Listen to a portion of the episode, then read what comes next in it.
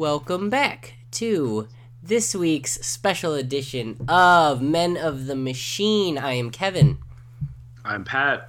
And this week's episode, we are going to be talking about two shows that I am starting my way into one being Firefly, two being Doctor Who, and to a greater extent, we are going to be talking about, we're going to do a little free, the reason why I didn't tell you about this in advance, a little freestyle off the cuff shows that absolutely must be watched before you die. You'll go, then we'll talk. I'll go, we'll talk. You'll go, we'll talk, yada yada. Because I'm sure there's some shows I'll say that you'll be like, you don't need to see that, and vice versa. Um, but what starts all I mean, this? I have lived a very long time without seeing The Office on more than two episodes. So Uh, the Office, actually, uh, we'll talk about that one. Because sitcoms as a whole are kind of stuff that can stay off of a list. Um, I mean, obviously, I enjoy them greater than most, and I'll explain that as well, because me and Ben talked about that today. So, the whole reason we got here, or, or why I decided on that topic after we talk Firefly and Doctor Who, is because of your exact response to me telling you, hey, we could talk about uh, Doctor Who and Firefly, because I've started them. And word for word, hold on, this is in four messages. You'll know when I'm transitioning from message to message. How the hell have you not already finished Firefly if you started it? Unless the answer is that you started it last night. Otherwise, what the fuck? And that led me down a road of clearly Patrick thinks Firefly is one of the upper echelon TV shows. I must finish it. Uh, what else would he call a must see besides a few that I know you're going to bring up? So, let me just tell you what I've seen and we'll talk about it because I've not seen all. So I have seen the first two episodes of Firefly, and when I say that, I don't mean uh, f- in the order of airing. I mean off the DVD when they put it in proper order. Yeah. So Yeah, yeah. the first double well, still the first two episodes. well, yeah, but one in so It is the pilot, and then when they actually aired first. first, yes. First two episodes. So I watched the pilot, which is a two-parter. Well, it's not a two-parter, but it's a two-parter. And uh, then I watched uh, episode number two. And with Doctor Who, all I've seen so far, besides a few little like here and there because Chelsea watches it, is Blink. So Okay, I mean that I get because that one. I will say for Doctor Who because that's the thing is like my brother. Um, I don't understand exactly what the hell happened because he used to make fun of me for liking Doctor Who. Um, but like one day, I don't. I I think it was just because he had some sort of interest in the Weeping Angels. He had suddenly gained. Um, so he had texted me and he was like, "What episodes of the Weeping Angels?" And I texted him back like which ones they were. And like, uh, and I was like, honestly, uh, if you start with Blink, you don't need to know anything else about the show ever because it's really like it's an episode about like literally the Doctor and his companion are in like two minutes of the episode. Like they're at the very very end. well, yeah, I I, was, like, mean, it they're they're he's in mean- it, but he's not in it. I, yeah, I yeah, know like, there's like there's like there's that, and then there's like the little bit where he basically is warning her from across the DVDs. yes, But like it's very small because basically it was the whole thing of like there's a thing they always they they still do with Doctor Who, where it's like they basically have these kind of smallish episodes so they can they can kind of like throw money at the, the finale, um, and. Blink is one of those, but Blink is one of those that like took off like fucking gangbusters Mhm. because everybody was so fucking enamored with the Weeping Angels and how fucking scary they were. Um, so yeah, so like that's the whole thing is, like, and then he watched that, and then um, I was like, if you want the, because I was like, basically what Moffat did was he did Alien and Aliens, because basically like you have the first Weeping Angel, Weeping Angel episode. Um, which is basically Alien, like the, the straight horror episode. Then you have the, the Return of the Weeping Angels with Matt Smith, which is basically an action episode, like with like the Weeping Angels, like where they're still scary, but it's more of an action episode. And then like he got hooked from there. I'm not sure how far he's made it, because um, after that he was like, I'm just gonna start watching this shit in the beginning. Um, so uh, he um, ended up. I know he started nine, um, the, the, the Christopher Eccleston stuff. I'm not sure how far he got. If he got into Tennant yet, um, or any other Matt Smith, but um, definitely not Peter Capaldi yet. Um, but yeah, like Blink is kind of the perfect episode that like even I mean even though it's it's it's per, it's, it's not perfect in the sense that like they give you a sense of what Doctor Who is because it's so fucking weird and scary and not really like Doctor Who-ish necessarily. Like they have episodes like that, but most of them are like kind of fun adventurous sci-fi, and then it's just like here's this really horrifying episode. Well, Enjoy. So what happened was at work, I made the profound statement that Doctor Who is trash, and uh, about four people all looked at me with just this look of like, Ex- "Excuse me." So, what led to a half hour discussion of why I should like it and uh, and me telling them why I don't care was it, it culminated in I asked all of them make me a list of your favorite Doctor Who episodes and I'll give them a try. I mean, that's kind of my thing is like you tell me something's cool, I'll give it a shot. So they all made me lists, and they all. I love. Wait, I just want to point out real quick that you have watched one episode of a television show. You've declared the entire thing to be trash. No, no, no. I was calling it trash I- before I saw it. I was calling it trash based oh. on Oh. what I know of Doctor Who, not what I'd seen of Doctor Who. So you So- had nothing. You had no knowledge. No, I've seen- I've seen- I've seen a lot of little random. Like I said, Chelsea constantly tells me everything that's happened, and while I was there, she had some. I don't know what story it was in. All I know is it was David Tennant. Uh, and I made it through about 15 minutes before I was like, I, I don't know how you can watch this. So, we're sitting there, we're chatting and they all make the list.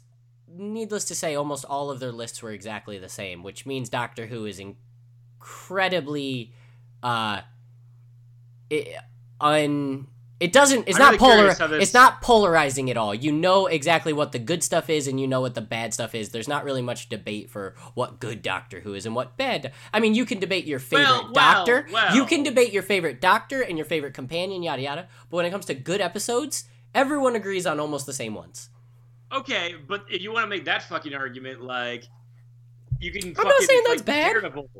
Like the Frank Miller shit, just like everyone's saying the Frank Miller and the Bendis shit is because it is. Like that doesn't mean yeah, that, like, but I'm not saying that's bad because you have people. You know, I've had moments, or even like between you and Kevin, where you're you'll talk about your favorite Spider-Man story, completely different than Kevin's favorite Sp- Spider-Man story. Maybe not the best, but your favorite. Whereas with Doctor Who, the best is everyone's favorite, and vice versa. There's no variation. So that's not a slant on Doctor Who. That's just a very like straightforward way of saying if I want to try to like Doctor Who, I'm going to start with the best, and that'll at least give me like a oh, this is how it goes. So all of them said exactly what you just said. Blink is a standalone. You get a taste of the Doctor without actually knowing anything about the Doctor. See if you like the way this is laid out. I said fine. I'll I'll bite. Couldn't find anywhere to freaking watch it online on my phone like reliably, so I bought it. $1.99, whatever. That's an episode worth having on my phone, sure. Um my impressions.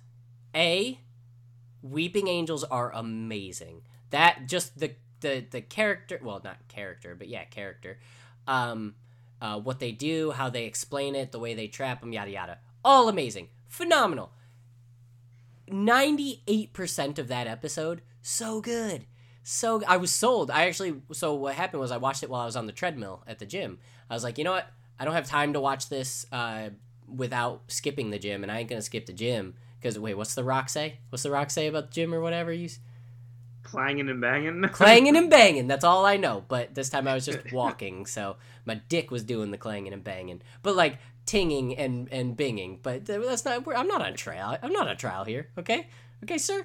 Um and i'm walking and like i'm really into it, it it's super suspenseful. It- it's relatively scary as far as like a tv show goes. I was like oh oh oh god. Um they explain everything in time. You know it's got great setup. Immediately lost me at the scene where they're inside the TARDIS and it's shaking back and forth. I was like, "Oh, this is the type of I'm to put air quotes on this action that Doctor Who does." It you could it could so my problems. Here's my problems. Like I said, everything Well, as I great. said, it's one of the it's one of the episodes where it's like it's the cheaper episodes. Yes. So like you can't really fault that because that's like that's like they, they were basically it's they, they were saving money for the finale. It's my only sample size, so I will grow because I'm not done trying Doctor Who. That's for sure. I am gonna. The next ones I'm watching are um, it's it's in during Eccleston's time. Uh, it's called like something about my mummy or something. It's like a, it's a two parter. Oh yeah yeah yeah. Okay, that's not the name of the episode, but okay yeah. Yeah, it's something something. Uh, There's an episode with a mummy with Capaldi, and I'm just like, what the fuck are you talking about? Like, oh, the okay, have you seen my mummy? Okay, yeah, yeah, yeah, yes, okay. have you seen my mummy? So The- um, the first, yeah, the, the the first, uh, the first Captain Jack episodes too. okay, I don't know who that is, but I'm excited. Uh, Oh, and- dude, Captain Jack is fucking awesome. So they do a really good job of like lights come off and they get closer and lights shut off and then the weeping angels get So here's the deal with the weeping angels. I'm sorry. We sh- I'm sure anyone listening knows, but they are a cosmic being and a, force that can only exist when it's not seen by any living thing at all, including themselves. That's why they cover their eyes. They're these like statue angels with their eyes covered. Um, so when the lights are out and nothing can see them, they can move. So it's doing this great thing of like lights go out and they get a little closer. You know, strobe effect. You ever been at a rave? Me, I haven't, but I have been somewhere with a strobe light, and I know what it's like when you're you're moving, and you know it's really interesting. I have seen films. I've been to the movie. Blade. Blade is the perfect example of what I'm talking about. So that scene. Um, so they did that really well, but the minute they get inside the TARDIS and it does the shaking bullshit, drop that scene entirely. You can do that a thousand times better. The episode I will love, but it shows it tilt to the side, light comes on, and obviously the angels stop because they see each other, so they stop. Uh, and then lights turn off, so it goes the other side. Lights back on, same thing, back and forth. Now that's all right. That was a little corny because there was no fluidity to the shots at all. It I know it was supposed to be stop and go, but it literally felt like images were posted, not scenes. Um, and then when they're in the TARDIS, instead of it going left to right and them falling around, it's like a it's like an earthquake where the floor is shaking, not the walls of the TARDIS, not not the TARDIS itself. It's like the ground is oh we're losing our footing and no, you should have been going side to side, getting tossed around.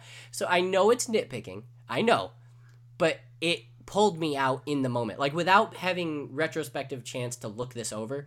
At the time, while running, I was like jogging. I think I was on like a six on the treadmill, and then that scene starts happening. I'm like, oh, this is good. This is good. And then the fucking like the earthquake part happens, and I'm just like, what? And I almost fell.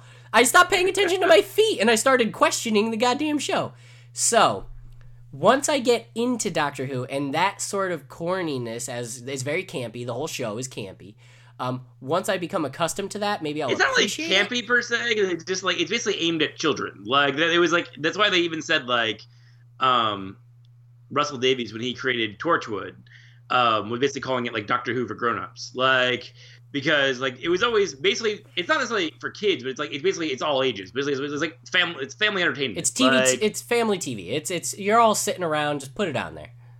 Doesn't matter Yeah, who's sitting like- on the couch. Yeah, so it's like it, yeah, so it's like that thing is like it's not necessarily like yeah, I mean it's it, but yeah, it's like it's it's not going to be purely like whatever because it's just like it's it's I mean it's the same thing as watching like Disney shit. Like it's the same concept. Like and that's what makes it so hard for me to rage out over it. Because like we I, we went to con. I've seen what who fans are capable of. I'm like eh, so it's not like watching disney because i don't see freaking people dressed up like troy bolton from high school musical bawling out to some big ass panels. No. You instead this time you see like you said every age with, with if i said what i said at that table at lunch i'd have got stabbed repeatedly and and I would have been one of them. they they ball out so hard for this and i'm just not there yet. I am going to continue to push really hard and try but for now i'm skeptical. I, i'm i'm i'm sitting with a weary eye just going all right all right what do you got? What do you got? So the next step like i said was eccleston and i'm excited about that. Um honestly, I would say watch the because really the best introduction really is the first Eccleston episode. well no no that's what he that said the pilot. I have to watch the pilot Yeah. for the new generation because that was the whole thing is like um it's because i had seen it like when i was a kid because when i was a kid um on pbs i had seen like the fourth doctor the tom baker stuff and i always liked it but never like it was never like something i was like obsessed with like Ninja turtles or something but i always liked it. So like they tried in like the like early 90s to like bring it back and there was like a tv movie with the eighth doctor which was his only appearance until recently. Um and I had my dad tape it for me when it aired, and I watched it. and I liked it a lot, but like it was whatever. And then um, when they were rebooting it, I was just like, I was like, oh, I remember Doctor Who. Doctor Who was cool. And then like I really like Christopher Eccleston because I had just like gone through a big Danny Boyle phase. Um, basically, when like when you're a movie geek, basically it's like you basically discover a director and then just kind of like watch all of their shit in a really Mhm. short span of time. I was in the Danny Boyle time, and like uh, it was because I, watched like 28 Days Later, Shallow Grave, blah blah blah. All this stuff that Christopher Eccleston in it, and I was like, I fucking love that guy. And then it was just like, okay, cool. And I watched the first episode. I'm like, that was awesome. But I didn't, I didn't watch anything else for like quite a while because it was it was the same thing as Firefly. Firefly, I think I'm one of the few people who actually saw it when it actually originally aired. But I was like pretty, like I was young enough that like I do like it's not like I had like responsibilities per se. I was just like in Mhm. school, Mhm. but I was old enough that I had like social shit to do. So like it was the same situation with Doctor Who that I had with Firefly. I was like, I watched the first episode, I'm like that was cool, and then never watched it again. Yeah. Um, until like years later, because like uh, one of my ex girlfriends was like basically like pestering me to watch Doctor Who, and I was like, all right, and like I burned through it, like because um basically I was watching it, I was binging it anyway, and then I found out that the uh the 50th anniversary special was coming up, so I was like, I have this date, and I have this many episodes to watch, that's possible, and I did, and it was like it was hardcore, but it, I did it. Mhm. So like, uh, that's why when I I still to this day I have a serious fucking problem trying to watch it like weekly because it's like the way that like I accustomed to watching is in like huge chunks, Mhm. and I'm just like I don't understand this weekly bullshit. Like this is this is not this is not the way I need to watch this show. Like this is not the way this works. That's not the way you should watch Ah. any show. That's why Netflix shows are so incredibly awesome. Well, I don't know. I mean I, I know, 'cause- and honestly, that's not always the case. Like, there's certain shows, like it's like a whole serialized media thing. Like in many cases, I do like the whole thing of like kind of weekly, monthly, whatever. Like I like that because like you're just getting like it, it helps you like kind of build anticipation between episodes and kind of like make your own whatever. Mhm. Um, but like in, t- in the case of Doctor Who, it's not the way I've ever really watched it, so it's like it's the only way I can watch is like in binge form. Um, but yeah, I would definitely say to start with the uh, like the first episode of the reboot, just because it gives you everything you need to know. Like I knew stuff, but like it still gives you everything you need to know about the Doctor in that episode, Yeah. and like, so yeah, I definitely say with like I mean like that's even better place I would say than Blink to start. But if you did start with Blink, like that Blink's not a terrible place to start. But yeah, like a lot of people shit on Eccleston's Doctor. I really like Eccleston's Doctor. I don't think he's as good as like Tennant or Smith, but like I like him better than Capaldi. Um, Well, I mean, isn't that the whole point of Doctor Who? Is that every Doctor's different? If they were all the same, it really wouldn't make it, it, it wouldn't work. Like that would just be pointless in recasting. what's the thing? Like people constantly the argument is always like uh, Smith or Tennant, and I'm like they are the two probably the two best doctors at least of the modern age. But I was just like I feel like when you do that you kind of you you slight the other doctors, and that always Yeah. kind of annoys me. Yeah, yeah, and it, Um, it, ta- it takes away from the appeal of what if you if you don't look at the literal real life application of who acted and performed and yada yada better. It takes away from the story of what Doctor Who really is with this variations of stories and personalities and companions and yada yada bullshit. Like that's what I that is the only thing that draws me into Doctor Who is how much it can change but stay the same. Um, Yeah. That's awesome. Everything else, we'll see. I'll try it. I'll try, I'll try anything twice. You know that. Um, yes.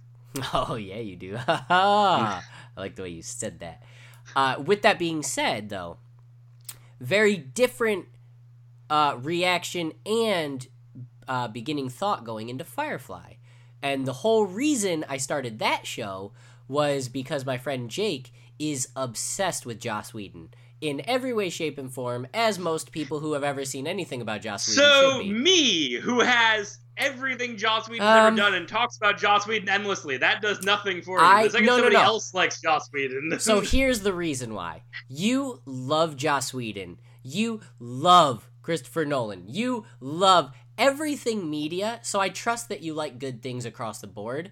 Jake pretty much only likes Joss Whedon. It's like me with sitcoms and how I only like The Office. So I'm like, fine, if you love this, I'll give it a shot. Like, if it's the only thing that pleases you, I'll give it a shot. Whereas anything pleases you, Patrick, I know all the stuff that pleases That's not- that's not not- not that's the thing. anything. But if I was like, "Hey Patrick, name a hundred movies that you think are good," it would take Jake the same amount of time to think of ten. You see what I'm saying? So like that's what I'm getting at. But he loves Joss Whedon. His uh, favorite show of all time is either Firefly or Buffy, which you can relate Buffy to. is my favorite. Yes. Um, you know, he he actually likes the Avengers. He likes all this other stuff. He talks about all these shows. He likes Dollhouse, yada yada. So I was like, fine, fine, all right, god damn it, I'll watch Firefly. And it's not on Netflix or Hulu anymore, which is a major boner jam. Um, but he owns the like special. It looks like a book edition. Um, I, I don't know. it just it's- came out. Yeah, yeah. yeah, it's a special new thing. Uh, so we watched the first episode while I was there for the Halloween party before that, and uh, I enjoyed it. I enjoyed it really. I, I thought it was. uh, There was a few parts where I laughed really hard, and I can't remember what they were, and I was just like, "Oh, that's good writing." And um, because I'm getting better at acknowledging that kind of stuff. Like I no longer watch stuff for the the oohs and ahs, the spectacle of making film and cinema. I, I, I watch it for reasons now because I like to talk about it with So, you. I would say so. So basically, depending on your point of view, either Kevin and I have ruined you or like improved you. yeah, it could go either way, and I I like to think I can turn it on and off. Like so, for example, um, when I'm watching Lucifer, which you still owe me, uh, we have it on record, sir. I don't remember what episode, but I'll listen to our entire fucking list and I'll find it. You owe me. Um, and when I'm watching that, I'm I'm almost to the point of like wanting to point out why I shouldn't like it in some ways, and then I'm like, but me, this is something me and Franny enjoy together. So fuck it. I'm just gonna enjoy the fact that the devil is walking around L.A. Cool. So I can turn it on and off right now. Eventually, I'm sure that'll change, and I'll be a cynical asshole like you two. But I'm working on it. I'm not nearly as much of a cynical asshole as Kevin. I like, won't. I, hey, I won't deny that. But for the sake of fairness, I'm gonna call you even. Um, so what happens? Uh, so we're watching the first episode. Jake's like, you know, it's one of those things you show someone and they're staring at you, not the screen. Like, you you liking it? Like, are you enjoying this right now? I'm like, yeah. God damn it, just jerk it. Don't stare at me while you're blowing me. So, um, so what's going? Sorry, is that not? Is that a bad analogy? I, I feel I- I feel like it's a good one. Um, so we're watching it. It's great, and then like a week later, two weeks later, we decided to watch episode two. Um, I can't remember how it came up, but since I don't own it and he doesn't want to give that thing up, I'm like, all right, I'll watch it with you. I think he kind of wants to gauge my reaction. So we watched episode two when we had time, and you know, just expanded what I felt about it. It's an awesome western that doesn't feel like a western to someone who hates westerns, but does to people who like it. I'm sure. It's super sci-fi without being like bashing you on the head. Like you know, it's it takes place on real land. Like the entire ship is one set piece. Like it- it's the only. It, it was made in 2002, so the CGI is what you would expect. So they use it properly. I felt. Not only is it 2002, it's also TV in Yeah, 2002. yeah, yeah. It's so, TV like- CGI, so it's used well. I thought it was done properly. Um, the, I mean, you can't say anything bad about Nathan Fillion. Like honestly, there's nothing bad to be said about the man. But it is incredibly jarring to look away and hear that voice because I cannot not think of either Cayde-6 or the agent in Rick and Morty. Like no matter what, if I look away, I'm just like, oh god damn it, I gotta watch him. If I'm not watching him, I get taken out of the show. So, um, watch that and Which is funny because I was watching Rick and Morty. I'm just like, I'm staring at it. I'm just like, I know that voice. it was just like, oh my god, it's Nathan fucking Fillion. yeah, he's he's the he's the king. Um, so I love you know the acting's in is all all amazing. I really like uh, Kaylee. Is that her name? She's my favorite. She's my favorite so far. Uh, and it he gave me so I'm, I'm like I'm saying silly things while I'm watching it. I'm like, huh, that priest is awfully interested in what's going on. And he's like, yeah, seems a little fishy, doesn't he? I was like, don't you fucking spoil this. Like I like spoilers, but right now is not the time, so don't spoil it. In fairness, in fairness, you can't really. It's it's something you have to read in order to even get. Because basically, like, um, he didn't actually tell uh, Book's backstory until uh, the Book comics. Because he did some Firefly. Yeah, Shepherd Book. I'm bad with names. Um, Shepard would have. Okay. because that was because I remember on the commentary for Serenity, uh, he's saying basically um, Ron Glass is, like talking about like what the background for Shepherd Book is. He's like, he's like, well, your birthday is coming up, and I got you a backstory. like, so it's like he wrote it. He wrote that book. It's, but I'm saying like they never actually give it away in the show or the movie. Like it's you have an idea of what it is, but you don't know exactly what it is. Well, so my question to you before we start talking more about those two episodes, because you'll probably you probably remember more about them than I do, and without having even seen them recently, uh, does Serenity wrap it up in a way that's satisfying and gives you closure? Yes. Okay. Well, the thing that's funny is like the thing I was saying before, where it's like I watched the first episode when it first aired, which I guess was the second episode, but it was like on Fox, and I was like, oh, that was cool. And I never watched it again. And then um, Serenity came out, and I'm like, oh, I remember that show. Like, I should see that movie. And then like um, it's the only movie because I was working in a video store. Or I, I might have been working across the video store at the time, but like I got the movie, I got home, I watched it, and it is the only other time to date where like as the credits are rolling, I'm opening up my laptop, getting on Amazon, and ordering the movie and the fucking series. I'm like, that's the greatest thing I've ever seen in my life. That was literally like The I don't know, that I don't know what to do. Yeah. And was, was it a real like theatrical release movie? Yeah, it, Oh, it just okay. nobody saw it, so it didn't last very long. But yeah, Well, I didn't I didn't know if it was or like a straight to DVD or like a TV made for TV that Fox was like, fine, we'll give you oh something. no, no. Oh yeah, no, no, it was it's a legit movie. I mean, I'm sure Okay. the budget wasn't super high, but like it's Well, yeah. it's definitely higher than the show was. So Okay. Um, that's what I wanted to make sure as I'm getting into it because uh, I would be super pissed if everyone's like, it's the greatest show of all time, but you're going to be in the same boat as me. It'd be, you know, I'd be like, fuck you, man. Uh, so as long as the the movie wraps it up. But anyways, my favorite moment in all of episodes one and two is uh, after they return the, or well, they're about to, I should say. Uh, no, they did it. Yeah, after they return the drugs back to the coal miner place, and the fucking big lunk of a guy, the redheaded guy's like, Leatherface. That's Leatherface. Oh. Yeah, and the, the remake Leatherface. Yeah. Oh, neat. Um, you know, he's like, yeah, he's telling him take the money, tell him the deal's off, uh, and we'll never see each other. We'll avoid you, you avoid us. We're cool. He's staying, you know, he's all like, keep your money. I will hunt you down, and you will die by my blade. Shit. Nathan Fillion's just like, him in the "Ah, that's unfortunate. Just boots him right into the engine. I lost it. I was like, oh my god, that's amazing. It was so unexpected and ah. and then he brings the next guy and he's like, take this money. He's like, oh no no, I heard you. I got it. I got it. There's the. I'm really excited to see. Like it, it, it catches you for anyone who hasn't seen it. It catches you so fast with so many beats of you don't want to follow the story of Flyer, Firefly. You pick a character or multiple and go, what the hell happens to you as this goes on? The girl who they're being, the whole reason they're being hunted, amazing. Nathan Fillion and his like asshole heart of gold type thing, amazing. The dynamic between the companion and him and the shepherd because they have a weird like understanding, amazing. Jane being, is it Jane or Jame? It's Jane. Jane, Like, not like like, a girl's name. Oh, it's okay. J A Y N E. Oh, okay. I thought maybe it was like Jame Gumb. No, yeah. But uh, No. so his his whole like asshole power, but I'll follow orders until you piss me off thing.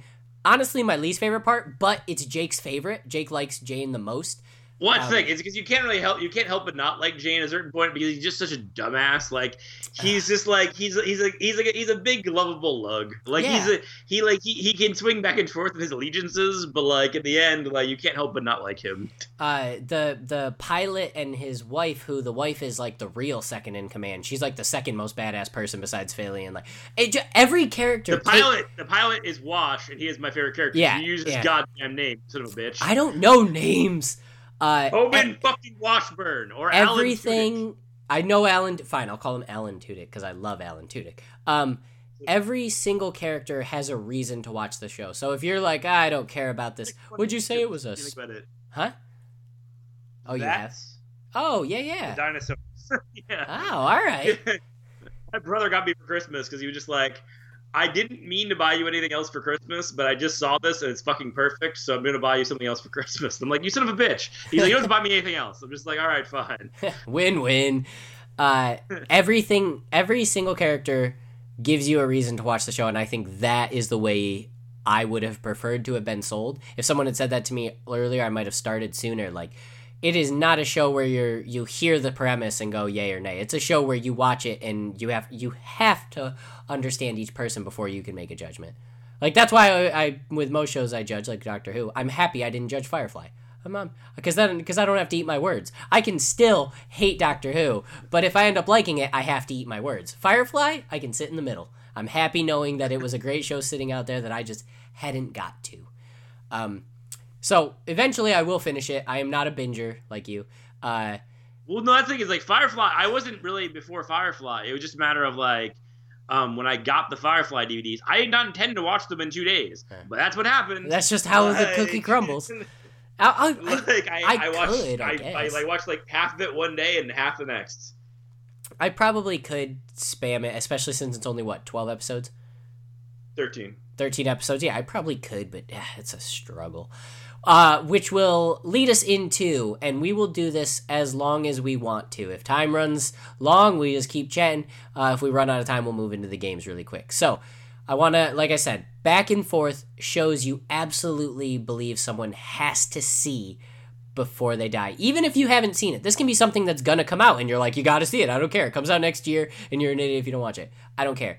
just shows that people uh, need to find. Do you want to start or do you want me to start? You can go ahead. I'll start. Uh, the Office. No. Um. Oh. Oh. I'll say why not that. So me. First, let me get that out the way.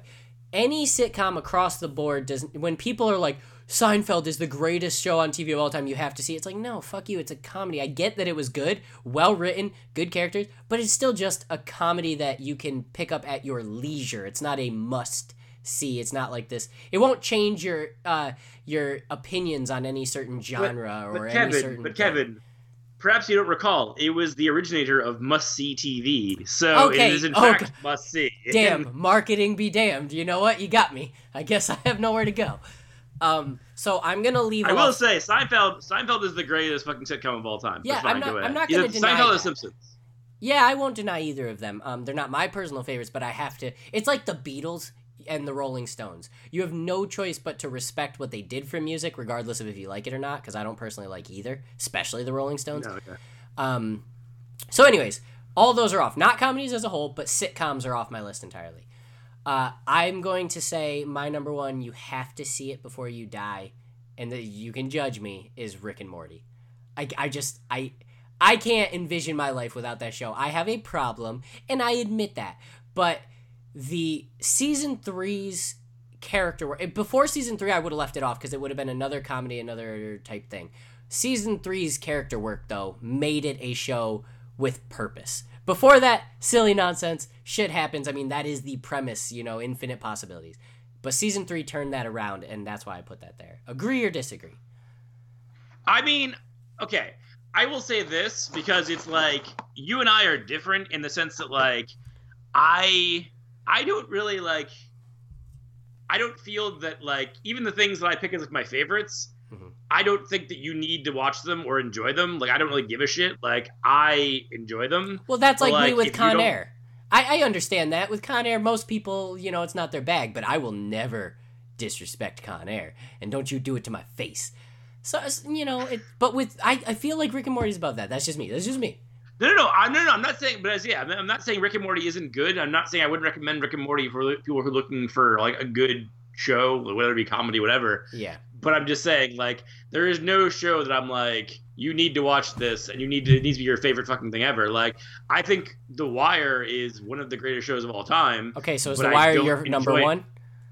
No, I'm just saying, like, but Buffy is my favorite show of all time. Okay, Like, okay. Okay, so then move off Rick and Morty. Your turn. Pick a show that you should think everyone should watch. I mean, theoretically, I mean, I would definitely say like Buffy is the best show, bar none, ever made. But like, I mean, Okay, now sell me. I, I mean, that's the thing. I don't really like if people aren't like into it. Like, I don't really give a shit. To me, it was just like it was Josh. Because I think it's funny. It's like when I when I when it first came out. Because my first ever when I was a child, um, I was nine fucking years old when the movie came out.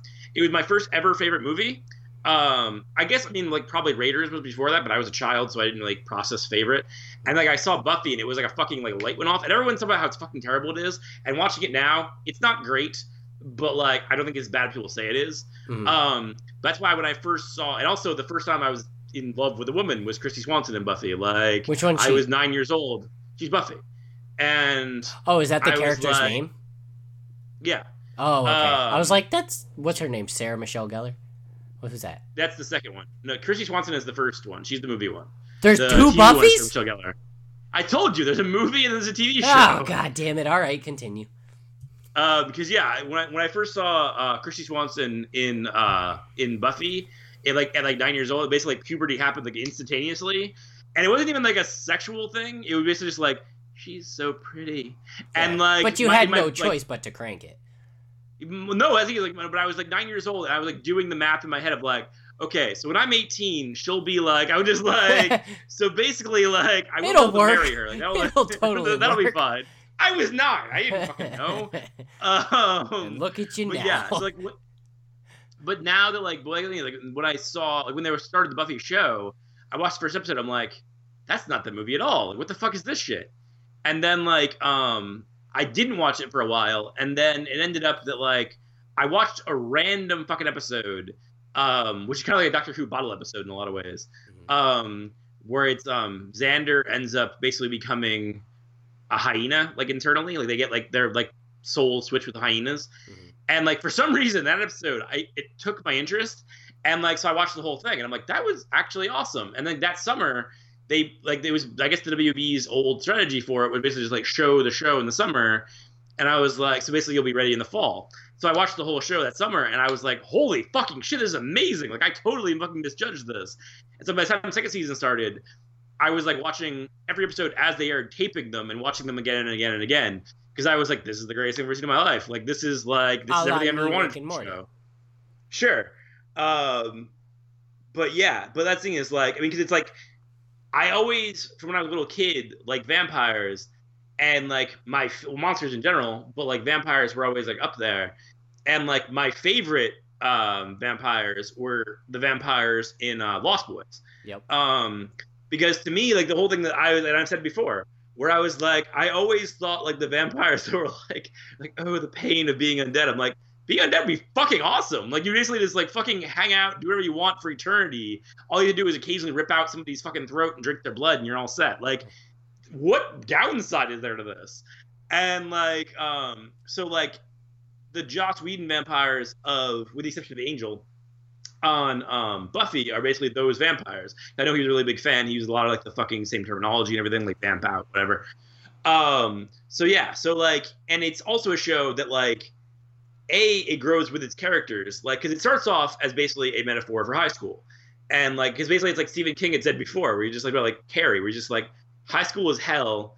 The lower on the totem pole you are, the more like hell it becomes, and um Buffy is very much that. Where basically just like high school is hell, and basically you just kind of follow these characters through high school, through college, like whatever. Like you watch them grow, and the show kind of grows with them, and their problems grow with them. It's just like, and like the monsters and the evil and everything are metaphors for like whatever is going on at that point in your life.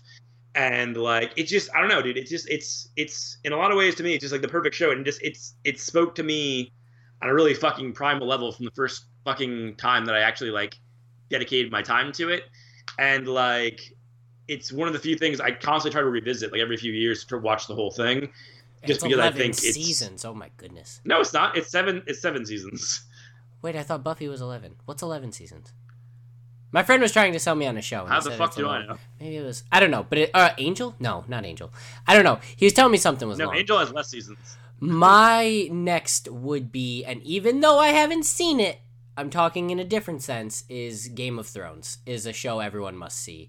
Um, it is literally changing hour long sh- series as we're experiencing it right now. Like companies are freaking thrashing around trying to match what Game of Thrones is capable. Like fucking Amazon now. Amazon's gonna make a, a Lord of the Rings movie, eh, or I mean show, TV show, and they're doing it in that respect. And there's lots. I mean immediately following Game of Thrones, all of these different medieval type stuff started coming out and not succeeding quite as far, um, like Vikings and whatnot.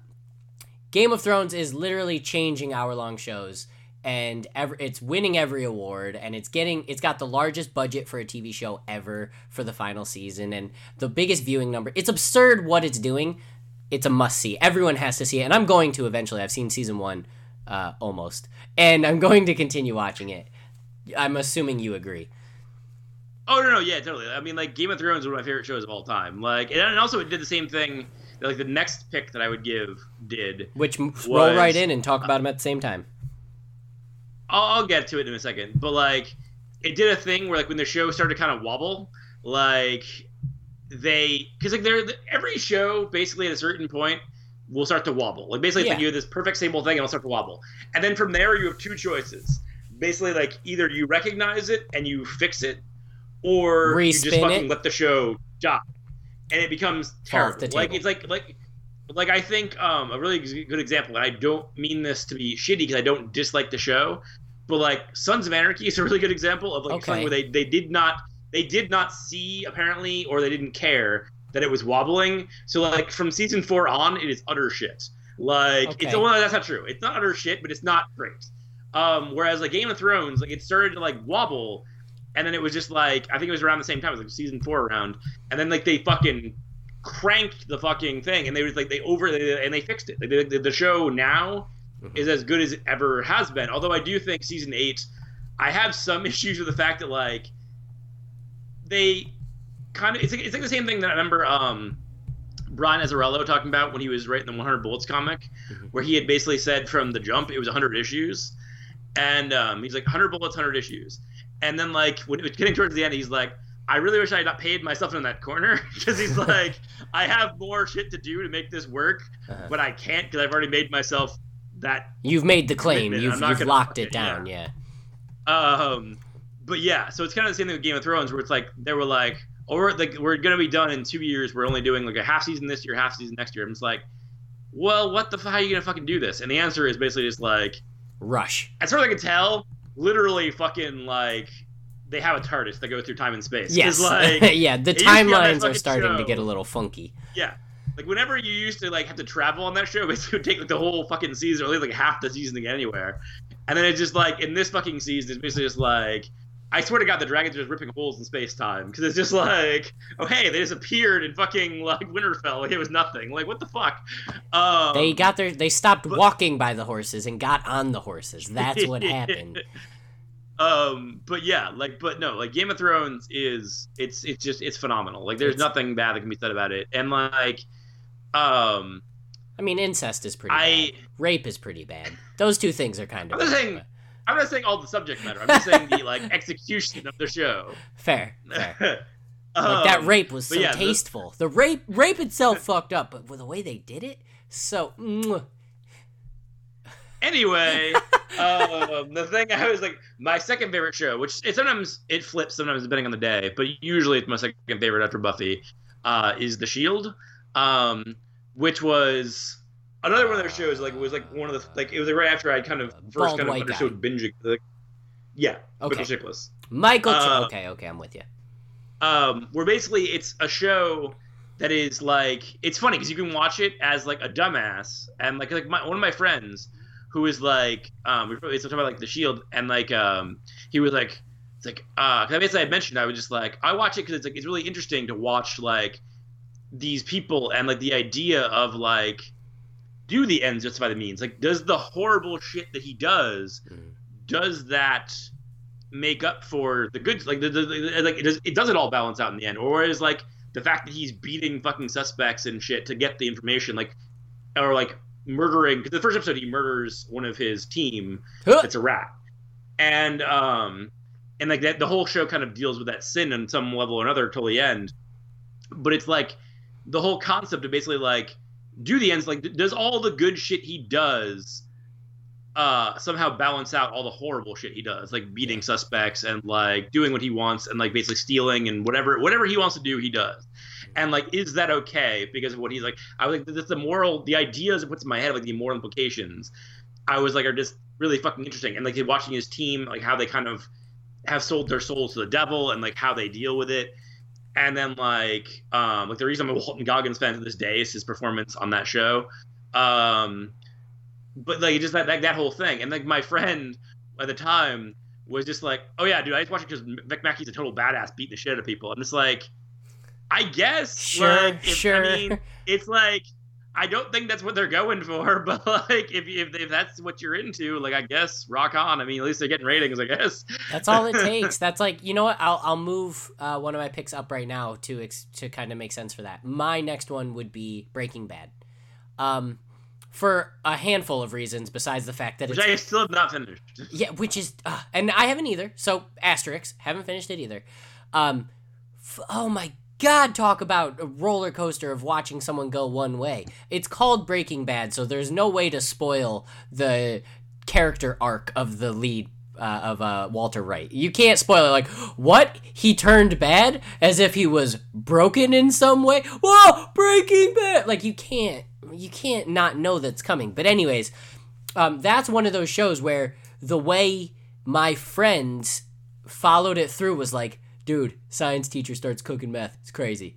I was like, that's what you got from the show? Oh, okay. Like, sure, he does do that. You're right. And then, yeah, shootouts ensue. True. But aren't you more interested in the fact that this dude's gonna die one day? He has to support for his wife, and there's people trying to kill him, so he has to get a tough demeanor. Yada yada yada. That show. Well, yeah, like the the no, yeah, the Walter White thing is really interesting because it's like it's literally a guy who does sell his soul to the devil. Like he Yeah. literally like he starts off as like a perfectly normal dude who's just trying to like support his family. He's he just trying he's to gonna not die. Yeah, he's just like, come on, And they then, have to be all like, right. and then by the end of the show, he is pure evil. Like that's actually why like um I haven't He's actually seen the end of the show, but I know what the end of the show is. Yeah. yeah, So I know the end of the show, he ends up basically um he ends up dying, and the basically the way I heard it was basically they were just like it's a moment where he stops being um Heisenberg and starts being Walter White again. Because okay, that's the thing is like when he literally created this thing that then became him. Like it was Yeah. like he created this that was like in his own image, but through his own kind of narcissism and like various elements of per- per- personality he didn't know, even know were there. He became pure evil. Like I mean, Christ, the end of season three, I think it was, he poisons a child, like yeah. to like Yeah. get Jesse back on his side. Like he he broke bad, so to speak. Uh, in my opinion, in season two, uh, when he freaking when he murders Jessica Jones, yeah. Uh, no, no, no. Before that, but Oh, okay. yes, right before that is when I consider him as as the turn of Walter White, and that is when, uh, right after the shootout with Tuco, uh, when Tuco dies by the police. Oh yeah, yeah. yeah. Um, and he's he's he he fakes delu- being delusional. He fakes like an episode where he's walking down and he goes into a convenience store naked to have a drink. Um, which is sadistic enough for him to come up with that and then like be able to as a non-acting person at all per- portray uh, and then from the hospital calls pinkman and is like all right we've got to continue work and pinkman's like dude we almost just died and we almost just went to jail. We're not doing this anymore and he and i can't remember his exact line but th- he he says uh, you signed up to do this and you're finishing it or else is basically the terminology and that was the moment when i'm just like holy shit things have taken a turn. Because even up to that moment he's still that you know 50 something year old white guy who's a little shaky like what did i get myself into at that moment he knows what he's getting himself into and he doesn't care he's finishing because he saw that it was like a hundred thousand dollar payday that he was going to get or something um anyways breaking bad that's mine uh, do you have one more or? Um, I mean, well that's the. I mean, wire i think I is mean, uh, justifiable yeah, I said the wire. Like, was the, was the wire like? It's funny because like I, when I was a little kid, it's funny. Like, um, my parents were hardcore. Like, they would not fucking let me watch R-rated movies till I was like twelve or thirteen. Granted, I still did in some cases anyway because my friends' parents didn't care. of course Um, but like, um, they paid no attention to what I read or what I watched on television. So like, my favorite shows when I was a kid were like Homicide: Life on the Street, Married with Children, Obviously. and Tales from the Crypt. yeah no those are three very kid oriented shows i get it but like Homicide: Life on the Street, I always liked. Like I thought it was, I always thought it was really cool. Uh, and I was a little, I was a little kid. So like that shows you my fucking weird art maturity level. yeah Um, and then like when um I heard that David Simon, who was one of the like the dudes who created The Wire, or I'm sorry, The Homicide, when he created a show, The Wire, um, I was like, oh okay. And so I started watching uh this like I I mean I watched it was when the second season was airing. I watched the first season, and I was just like at first I was like a couple episodes in, I'm like, what the fuck is the point of this? And then it's like you realize as you watch it, it's literally every season is a novel. Like it's and because even he had said that like later on, where you're just like, at the beginning of Moby Dick, you don't have the fucking whale, you don't have Ahab, you don't have anything. You have fucking Starbuck in a fucking room and Ish- with Ishmael like hi- hi- hiding from the rain. Like it's it's not anything, Mhm. but like you need that to get there. And I was just like, because by like the end of the season, I was just like, this is one of the greatest things I've ever seen in my life. And then like so I saw season two and season three, and season four is to this day, I would say one of the best seasons of television of all time. Like the Mm. the I would put um season five of The Shield, season two of Buffy, and season four of The Wire as probably three of the greatest achievements in the history of television, just because they're fucking phenomenal on all possible levels. Mhm. But it's a show. It's again, it's kind of the same thing as the uh, the Shield, but actually on an even different level because the Shield is basically like you're kind of learning to kind of sympathize with somebody who is doing horrible fucking things. Which is why I still think it's funny, like of that the Shield, where like people were like mad at the ending because it's just like it was like honestly, Vic is a horrible fucking person. Like Mhm. you should not be like. Oh God! I hope he gets away. Like that's not a feeling you should have. Like you should be like, I was not that. Like I was just like, no, dude. Like he needs to go down. That's why I thought the ending of the Shield was perfect. Where basically it ends with basically Vic in hell. Like basically it's Vic's worst nightmare come to life. Mm-hmm. Um, I always I always have it at the back in my, my, my back pocket. If I ever meet Michael Chiklis, I'm like, I have an idea for a Shield follow up movie, and I want to do it. So if you will fucking like let me do it, I will write the shit out of this and direct the shit of it, and I will assure you will not be disappointed.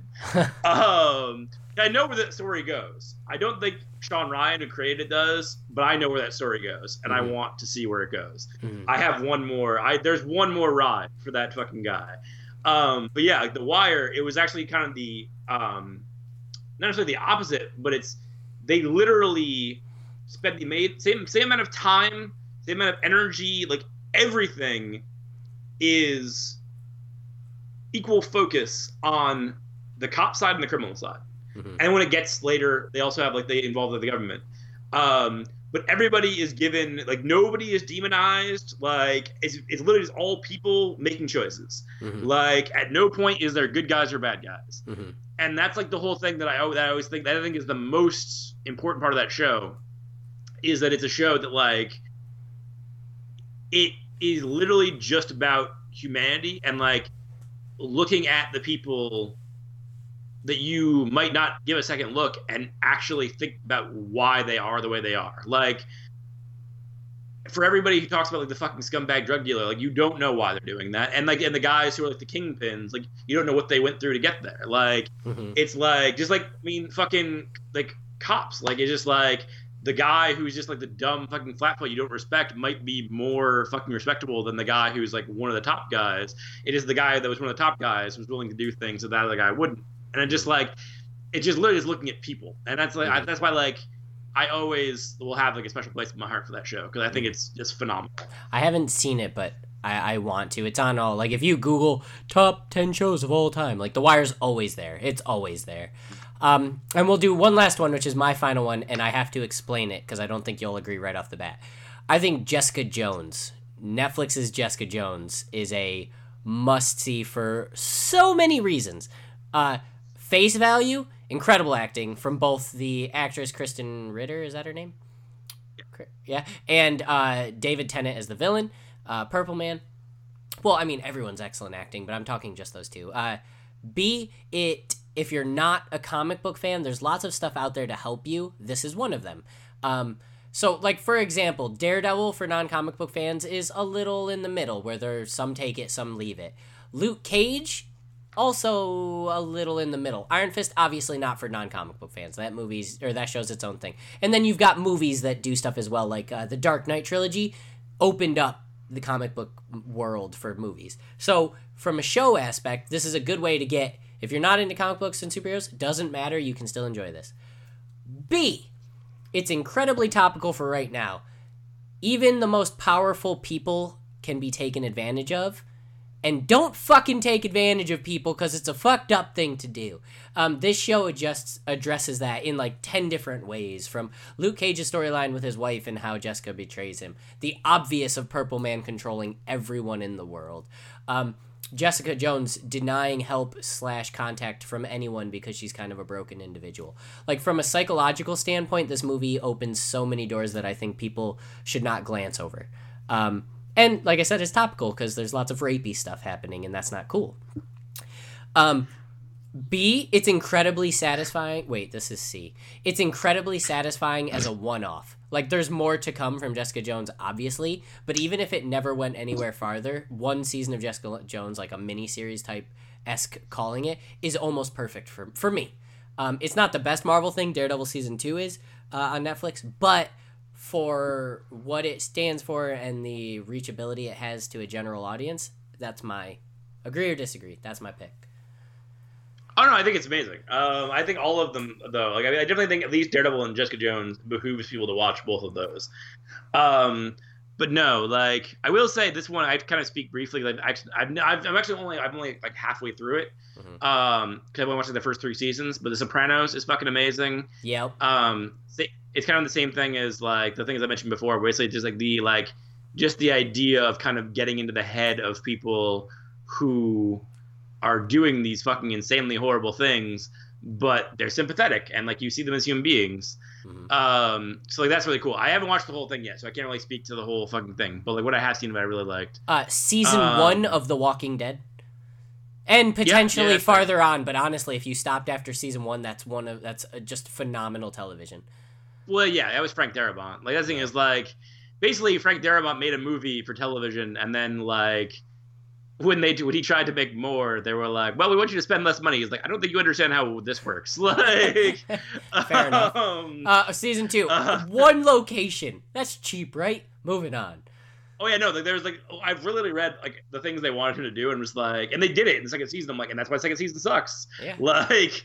It is fucking people walking around and talk about the zombie apocalypse for 13 fucking hours. Yeah. like, Um, um, what else? So uh, you got I was gonna say, uh, the new Battlestar Galactica, um, Okay. like the reboot of that, um, it ends kind of shittily. Like the, like the uh, like season four is not its strongest season, Mhm. but um, seasons season one especially, but like seasons one through three are some of the best television ever created. Not just like sci-fi, like some of the best television ever created. Like it's just it's really. Uh, I think it's I- funny. Like the way I was actually sold on that was based on comic books because uh, Oh, that's Warren okay. Ellis used to have a comic book called Fell that he used to write, um, where he would write back matter in the back of it.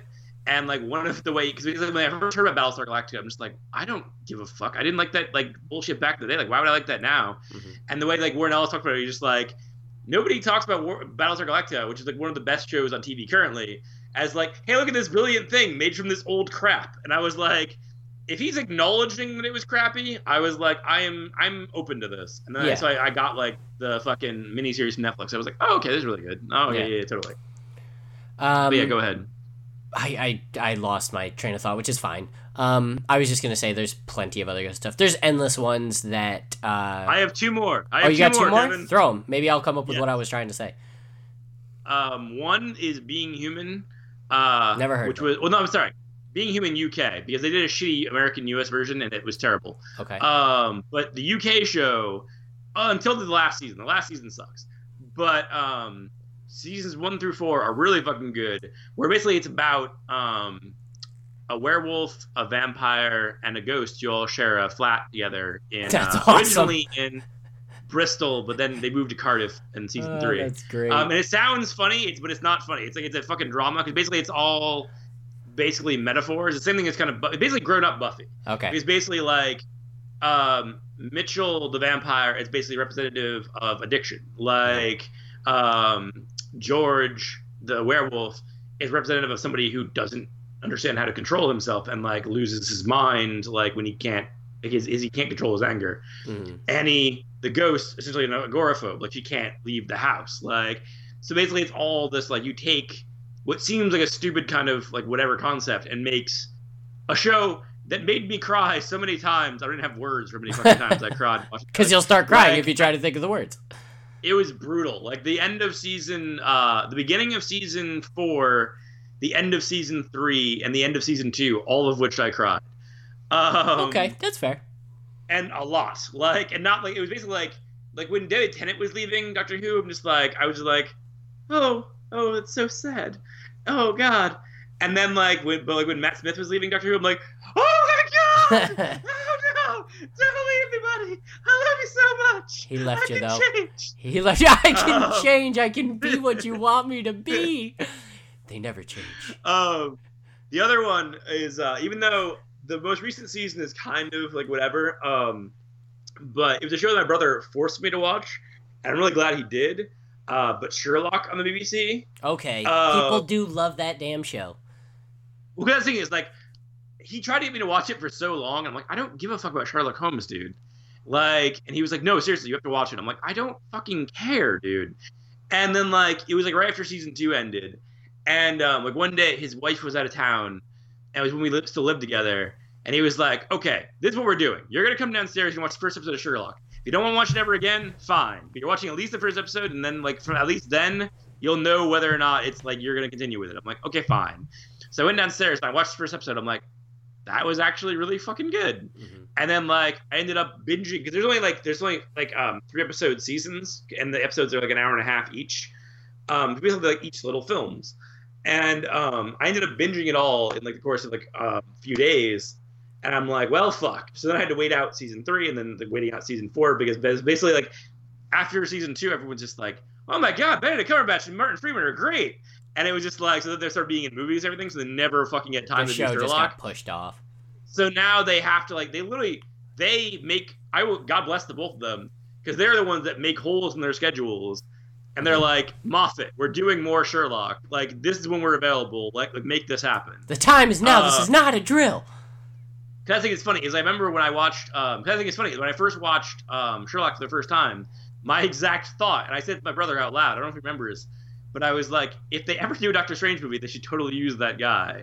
Because I was like, he has that perfect attitude in his voice. I was just like, I can picture that guy saying like by the hoary host of Hoggoth and not laughing. Like, it- like he has such gravitas. Uh-huh. And then like when um they like were talking about Doctor Strange people like Joaquin Phoenix and they're talking about like uh, Jared Leto and everyone's like well whatever, and then like somebody brought up Benedict Cumberbatch. I'm like wait what, and then it happened. I'm like oh my fucking god! Like this never happens. Usually like I pick an actor and they're just like oh yeah you know that guy? It won't be that guy but it's gonna be this guy. And I'm just like all right like whatever I guess. That's fine. I'm You got your dream. You got your dream, and Yeah. that's all that matters. It's- it's the only time ever but yeah.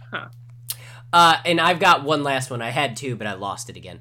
One last one for the. We're not going to talk about it much because I want to play the games. Uh, is uh, it's because it's timeless. I honestly believe it's the Goonies of our age, so to speak. Stranger Things. It oh will. fuck yeah It will never not be like some shows don't age well. Some shows fall away. Like I can't watch Mash anymore. I'm sure people who liked Mash when it was out still love Mash, but it didn't age well. Stranger Things will age like a fine wine. That sh- it's like like the Goonies. It will never go away. Um, and my other one doesn't matter. So, do you? I wanna- do think Stranger Things people need to like. It's like it's funny that like people don't give it a proper respect because it's like everyone just like, oh, it's derivative and blah blah. blah. I'm like, who gives a shit? Like, I can name a million movies that you like that are like I can tell you like what influenced that movie or what that movie is ripping off, Mhm. and like you'll be like nah and then i'll show it to you be like oh fuck like so it's like fuck you like the stranger things it's like it's one of the best written and directed television shows ever just because it's like it's very like a, a kind of like a pastiche of various awesome things from the 80s doesn't make it any less fucking It's a awesome. love letter to want- good stuff. yeah, it's like, it's like a whole thing with Kevin and fucking like he won't watch Game of Thrones because of fucking he doesn't like fantasy. I'm like, but it's not even really fucking fantasy. It's about these fucking people that happen to live in a fucking world that dragons exist in. Like it's Mhm. not fucking. It's not Yeah. like the dragons aren't the focal point. Yeah, no, I'm I'm really excited about freaking season two. I still haven't watched it yet, but I will. I, I will. It's really fucking good. I watched it in two days. I'll get I'll get to him. Oh, my friend at work is up my ass about it, and it's hot, but I'm not interested. Um, all right, Pat, you want to play some games? Sure, but I will say, watch The Simpsons and Seinfeld. But yes, go ahead. Deal. But- And The Office, then, if we're going there. Uh, let's play. We're gonna play our two traditional games: Who's Who and Who Would Win in a Fight. Time to play the game. Time to play the game.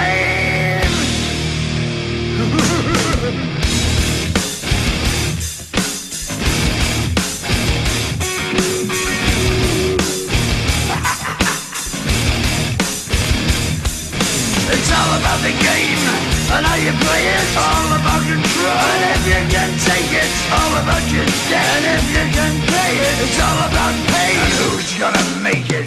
I am the Who, game. Patrick? Who's Who? I'm gonna need your help explaining who these guys are. Turk and Grotto from comics, That could be more than from which like you mean uh, Turk Marv- from Marvel Daredevil Marvel comics? Yeah. I don't fucking remember who the fuck Grotto is. I'm trying Yeah, to remember. I Put, I, put, put yourself in Kevin Cardinal's shoes because this was his uh his uh Because he's a fucking weird psychopath with the deep, deep cut references. Fine, I'm googling this. Okay, good. Google who Grotto is so that we can understand what the hell we're we're talking about. Uh, I'm also I'm gonna help you. I'm gonna I'm gonna back this shit up. Grotto comics, I guess, is all I would type in, right? that's right? Like I looked up Grotto Marvel. Oh. Oh, he's like just a random fucking henchman. Okay, that doesn't. He's- I don't he's- fucking remember that character. So he's like, Grotto, Turk, and Zeke were later surprised by Daredevil. He's just another bro with Turk. Yeah, So exactly. Yeah, exactly. All right, fuck that one. I- Out the window. We're both Turk. We're both Grotto. That's easy. Moving on. Uh, who's who? Huck Finn and Tom Sawyer. I, th- Uh, I thought of this one while driving, and I was really proud of myself. Basically, like you're more Huck and I'm more Tom. Oh shit, yeah, because you can't lose. First off, they're two awesome characters. Huck Finn's an adventurer who uses the N word all the time, and Tom, right? That's his only like quality we know of. Like that's what is used to describe him, right? No, okay. No, Uh, that's not accurate. But, well, but but he does though. Um, and Tom Sawyer is just a super clever guy who doesn't want to do real work, right? I mean, that's that's, that's, that, that's me in a nutshell. yeah, and I just use the N word casually all the time, so I guess it's fair. No, I'm not going with that aspect, but I am going with the adventure aspect of Huck Finn. So, but yeah, you can't lose with those; those are perfect. But yeah, I'll be Huck, and you'll be Tom. And for the fun, you know, we'll do two more uh, to bang it out really quick. I'm gonna save the funny one for last. Who's who? Doctor Who companions, because I don't know the companions anything They're about all them girls, but okay. yeah, that's fine. But if I was to be, you know, pick out the best one and pick out like the other one, you know, that makes it less fun. So I'm just gonna go across the spectrum companions and let you kind of assign uh, what's most accurate. Um. Uh, So who are the like- companions of the current generation? The f- f- recent. Well, I mean, there's- Doctors? the most famous ones, the ones that like were multiple seasons, were uh, Amy Pond, uh, Karen Gillan, one of the few attractive gingers on the planet. They're all Um, attractive. I'll put myself on the record with that. um, and uh, I mean, it also depends how you define companion. I mean, because it's like, the, but, but the other one would basically obviously be, um, I'm saying, like, ah, fuck, this is difficult because I'm just like, That's why we do this. ugh. That's why they pay us the big bucks, Pat, to think hard. Because I mean, fuck. It's like because Rose is obviously the other big one. Oh, um, I know that like, name. Season, yeah. Um, but like Martha is my favorite. Uh-huh. Um, which nobody cares about because she's only one season, but she's so pretty. I love her so much. I'm not asking Um, who has the nicest boobies, okay? I'm asking about which one's character relates the most to us as people. I know. And then like um, there was a brief time where uh, I can't remember her fucking name, but the older one that was Tennant's for like a season. I want to say Catherine, but I could be wrong.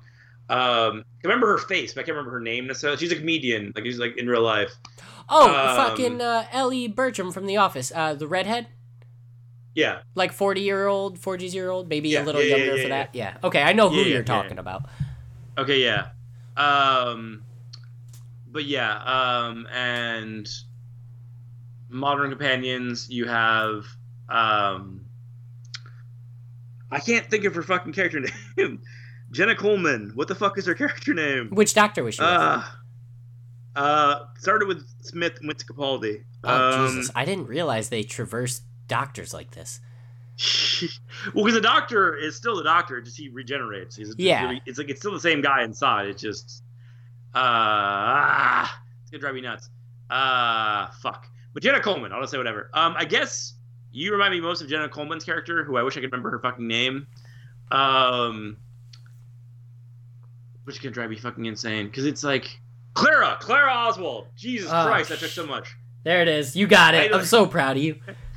I had to like dig into my mind palace. Um, but yeah, uh, Clara is definitely more you, and like, I guess I'd be like the most. I, I guess what I'm relate to most, it would be like uh, Rose, um, personality wise, like, because like of her whole like being headstrong, but also kind of not being able to like kind of ditch connections back on like Earth in 2000 whatever. Okay. So like I kind of get both like but yeah, like Clara is like also like the more kind of like the fun companion, if you will. So like I definitely would I would put you more as the the Clara. I can dig it. I can get Yeah, behind I'm gonna that go train. I was googling it really fast. Um, all right, and then last who's who. and This is a great one, super topical. Who's who, and it's a lose lose by the way. Just get just get ready for neither one of us wins in this scenario. Who's who? Kim Jong Un and Donald Trump. What does that even mean? It means they're the same person, and you have to call yourself one of them. That's what it means, Patrick. Who's who? Kim Jong Un, Donald Trump. Uh, why is it? Why are either of us either of these people? It doesn't make because that's the way the game works. Uh, one is addict. I mean, damn, that gives it away. Uh, they're both just just whiny babies who want nice things and get mad when they can't have it. And the one wants to punch the other, and the other's like, "Yeah, I'll punch you harder," and posts about it on social media. So you pick who's who. I mean, I guess Trump because I like Twitter too. Yep, that's what I was. That's exactly what popped into my head. I thought of that, laughed to myself, and I wait, wait, damn it, that kind of like kind of moves Trump into Patrick's realm because I don't care about fucking broadcasting my shit on the internet. Uh, other than this, obviously. Um, that's awesome. I get to be Kim Jong Un. I inherited the throne. Nobody gets to be Kim. I don't think Kim Jong Un wants to be Kim Jong Un. he's like, he's That's even remotely intelligent. he isn't. Uh, that was rude. I'm sorry, Kim Jong Un. I didn't mean to offend. Please do not bomb Connecticut. We will be cool. Uh, because there's a chance. Uh, who? All right, moving on. Who would win in a fight? These should all be relatively quick. They are all superhero related to keep our day moving. Patrick, who would win in a fight? Boba Fett versus Deadshot. It's not superhero related. Yeah, Deadshot is. Boba Fett's not a superhero. yeah, but, but Deadshot is. um, um, I mean, it depends. Like if it's if it's like a hand to hand fight, or like if Deadshot can be like several miles away with a fucking okay, rifle. okay, Like, obviously. Uh, let's say they both know the other is hunting them. So distance doesn't matter. If Boba Fett knows that he's looking, he's not going to be right out in the open, and vice versa. So they both know they're being hunted by the other one, and that's all I'm going to give you. I mean, I definitely think Boba Fett would win. Like that was my knee jerk reaction. Just I'm just like Boba Fett is the greatest bounty hunter in the galaxy. He outsmarts Han Solo, which is one of the smartest characters in the Star Wars universe. Like he basically like he yeah yeah no I, I don't think it's even really a competition. Like I think Boba Fett would win. The only way that Deadshot could win is if he's like several miles away with a high powered rifle. All right, agree to disagree. Uh, who would win in a fight? Doctor Octopus versus the Beast. what? Yeah, that's a good one. Um, Yeah, yeah, yeah, yeah, yeah. And he's got his arms. I mean- obviously. I guess because um, basically the way that Spider-Man beats Doctor Octopus is basically because he's more agile than he is. Mhm. So Beast is obviously at the same kind of level of agility. So But there's the no way Beast that Beast as- couldn't win. Is Beast as smart or smarter than Peter Parker? He's smarter than Peter Parker. Oh, okay. Well, then, yeah, Beast takes that one. too. Why did I even put that on here? I feel like a damn fool now. Uh, but that this is how we learn. Okay, this is how we get here. Who would win in a fight? Hugh Hefner versus Stan Lee before Hugh died. I was gonna say, like, I mean, right now I think it's pretty clear who would win that fight. Uh, Me and Kevin thought of that one in line at one of the panels. So Hugh Hefner versus Stan Lee. Um, like at their like ages, like They're both equally like- 90 years old. oh Jesus. Um, well, I feel like Stan Lee is still like pretty spry for a man of his age, Uh-huh. so probably Stan Lee. But but hey, Hef is all jacked up on freaking boner pills. You know, he's ready for anything. He's jacked about boner pills. That doesn't do anything for like. your- He's, it's It, not, incre- I- it I- increases I've your heart rate and stuff. It makes him wanna makes him wanna get saying. going. I saw him like like when he was on like, the girls next door and shit, like dancing. Like, that dude does not move well. Whereas like fucking Stan Lee still moves pretty well. Like Stan Lee's probably like as spry as most people I know, and he's hmm. like in his nineties. Uh, so yeah, I think God he's like bless him. 93 or was the last like Facebook birthday shit going around that Kevin Smith shared. Um all right, well, that just about does it for who would win a fight. Yeah. Maybe I'll like edit in some like cheering, you know, some like upbeat like, "Oh yeah, you did it. You did it." Uh otherwise, I've got nowhere else to go with this. You got any last things to say? No, I do not. Ah, this is like one of my favorite episodes we've ever done. Uh, I'm excited for it to be released. All right. Anyways, this has been Smen of the Machine. I'm Kevin. It's not. It's not Men of the Machine. I. It was a joke from a few episodes ago. If this is your first time listening, I'm not having a stroke. It's something I do every now and again. It's a play on Smodcast. You'll understand that when you listen back. I'm sorry. I shouldn't berate new listeners. That's rude of me. That that won't keep them. But uh, Yeah, fuck, fuck them. They're first. Why are they starting now? You know, they should have been. They should have started about a year ago. Uh, what? Where was I? I don't know. Okay. Having Well, a stroke, apparently. Yeah, I said I wasn't having a stroke. Uh, this is Men of the Machine. I am Kevin, I'm bad. and thanks for listening.